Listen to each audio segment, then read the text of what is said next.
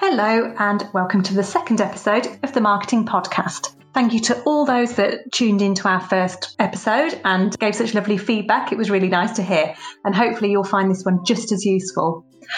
I'm Ellie Smith, and today I'm delighted to be joined by Lydia Maule from GEFCO UK. Hi, Lydia. Hi, Ellie. Lydia is the head of marketing at GEFCO UK, one of the world's leading providers of supply chain solutions, and happily, one of our clients. GEFCO is a global business that provides an essential part of the logistics solution for a lot of organisations, and they've also been super proactive and quick to address the changing conditions brought about by COVID 19.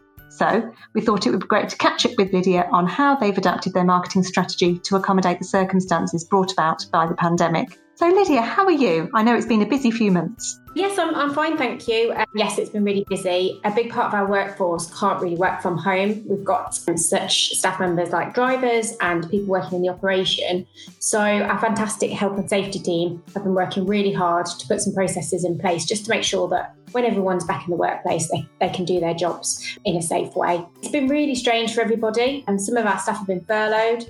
Some that are typically office based have been working remotely. And some of our operational sites have continued to work through the whole this, but they've just been really quickly adapting to the new processes and procedures that we've had to put in place. So we're really lucky as a global business, we've got some really good systems in place to help us stay connected with colleagues across the globe. It's something that we do all the time. So, that said, having so many people working off site at the same time has still been a challenge and taken some adapting to but our great sort of systems and IT solutions that we've got in place have really helped that. Uh, I'm also responsible for working closely with our HR teams on employee comms. So we've got a really strong family ethos at GEFCO. So creating that sense of belonging is really important to all of us. So it's been a real focus of ours to keep that spirit going while people may not have been working or while they've been unable to see each other. It's been really high on our list of priorities. So I feel like we've really settled into it now, though, and it's just our new way of life. That's really good to hear. We're actually quite similar at the pod because we usually work from home every Friday. We've got the technological infrastructure to manage it, but then actually working from home all of the time just means we all need to put in the extra effort to make sure we stay in touch when we're so used to working in the same place a lot of the time. I know GEFCO is a really people focused business, and your UK division's just won the Great Place to Work award, which is brilliant and thoroughly well deserved. How have you been ensuring that GEFCO's still a great place to work through the current climate? Yeah, so we're definitely a people first business. We know that we won't be able to do the excellent job and deliver the excellent service that we do for our customers without our fantastic people. So we, we dedicate significant time and a lot of our energy into internal engagement, and that really hasn't changed since the pandemic hit. So during lockdown, for example, we created a video to thank all of our employees and we posted it across our social channels show our customers that GEFCO really are continuing to go above and beyond, and our staff will always keep their standards as high as they always have, wherever they might be located. So everybody's really doing their bit to see us through this pandemic, and we'll try to get that across in, in the video. As many of our people were continuing to work on sites throughout lockdown, we've really had to pivot some of our activity to create a range of health and safety assets. So We've designed several posters reminding staff of social distancing rules and the best way to stay safe on whatever site they might be at. We also created a little wallet, and this has got all of this really important information in bite size form. So staff could get a reminder wherever they are uh, of the, the rules that we've put in place, and they can just keep it in their pocket. So, in the current circumstances, keeping GEFCO a great place to work is all about keeping our people safe. So, that's really what we've been focusing on.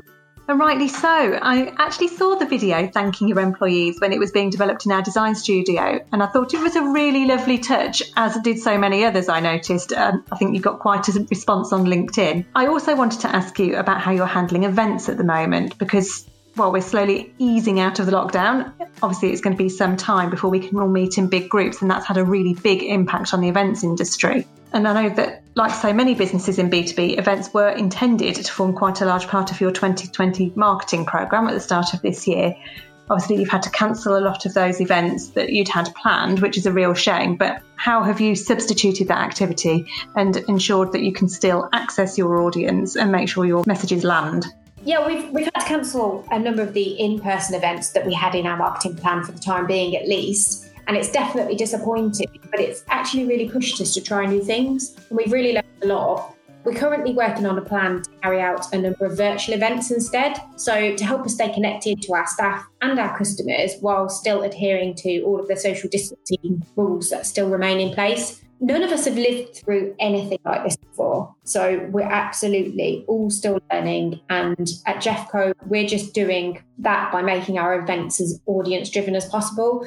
We don't necessarily know the absolute right thing to do. So we're asking our people what they want to hear from us. So we recently surveyed some of our staff members to find out what type of events that they would be interested in getting involved with what time of day works best for them, what day of week works best for them, and what topics that they actually want to hear about. So we had a really amazing response. Lots of people gave their own suggestions, and we've basically used this feedback to create an event that would really work for them. So the event um, I'm referring to is actually our virtual conference. It will be conducted over a, a, number of weeks, and our team will be able to access this conference through a number of virtual sessions on the subjects that they voted for in the survey. So we'll be covering a wide range of topics. This will include things like mental health and well-being, which was actually one of the most common suggestions that came out of the survey results. Honestly, the, the survey approach has provided us with some valuable insights that should really help us to make our virtual events just as engaging as our in-person events. So we'll definitely be using this approach for our future customer events too.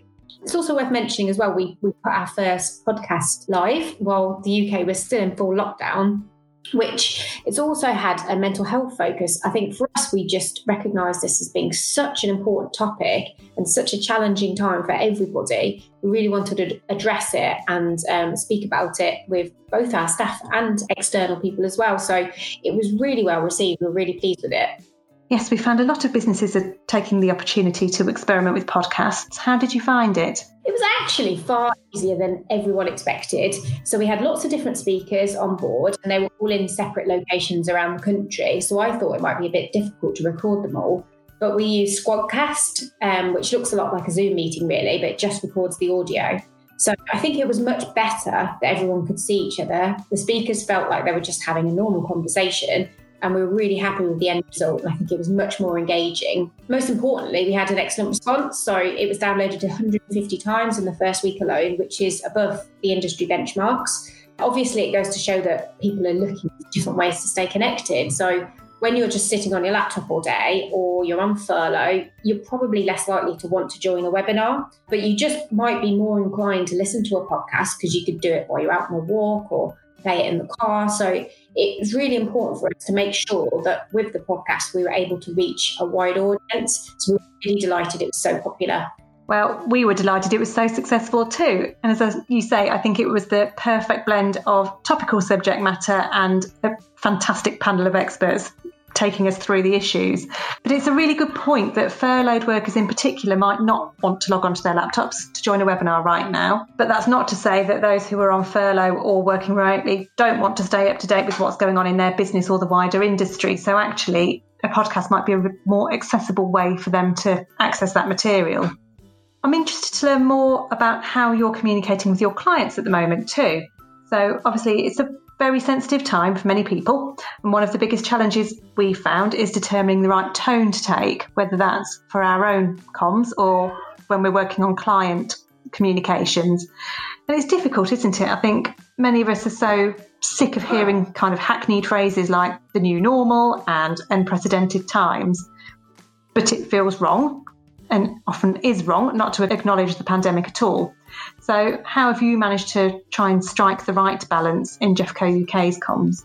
It is tricky, and we think it's just really important for us to stick to our usual tone of voice. So, our customers rely on us to continue to deliver their expectations and keep the world moving. And that hasn't changed since the pandemic hit. So, as a logistics provider, there are a lot of businesses that are relying on us. So, we try to be reassuring, confident, and concise in our communications we often refer to the coronavirus in our comms because it implicates all of our operations and it's it's with us. But we always just try to stick with the facts and outline basically how we will address any issues that it might present. We're also really focused on just keeping our customers informed. I think that regular communication is so important. So whenever we've got an update, we just get it out straight away so they always know what's happening Fantastic. Lydia, thank you so much for sharing your experiences with us. I think there's some really useful insights in there that any business can use going forward, whether they are in logistics or a completely different sector. But if you could give just one tip to your fellow B2B marketers, what would it be? So for me, it's all about being adaptable and embracing new ways of working. I'm a big fan of trying out new innovative ideas, and that's really what keeps marketing interesting for me. That philosophy has, has enabled me and the GEFCO team to embrace new technologies, ideas, and new means of communication. So that's both with our customers and with our staff to make sure that we're really getting our key messages across in an effective, engaging, and also a sensitive way. I totally agree. I think your approach to trying new ideas is such a positive way of working, and it makes my job more challenging, but in, in the best possible way. It was far more interesting too. Thanks so much for taking the time to talk to me today. I've really enjoyed catching up. I honestly can't wait to see what's next for you guys. Thanks, Ellie. Me too.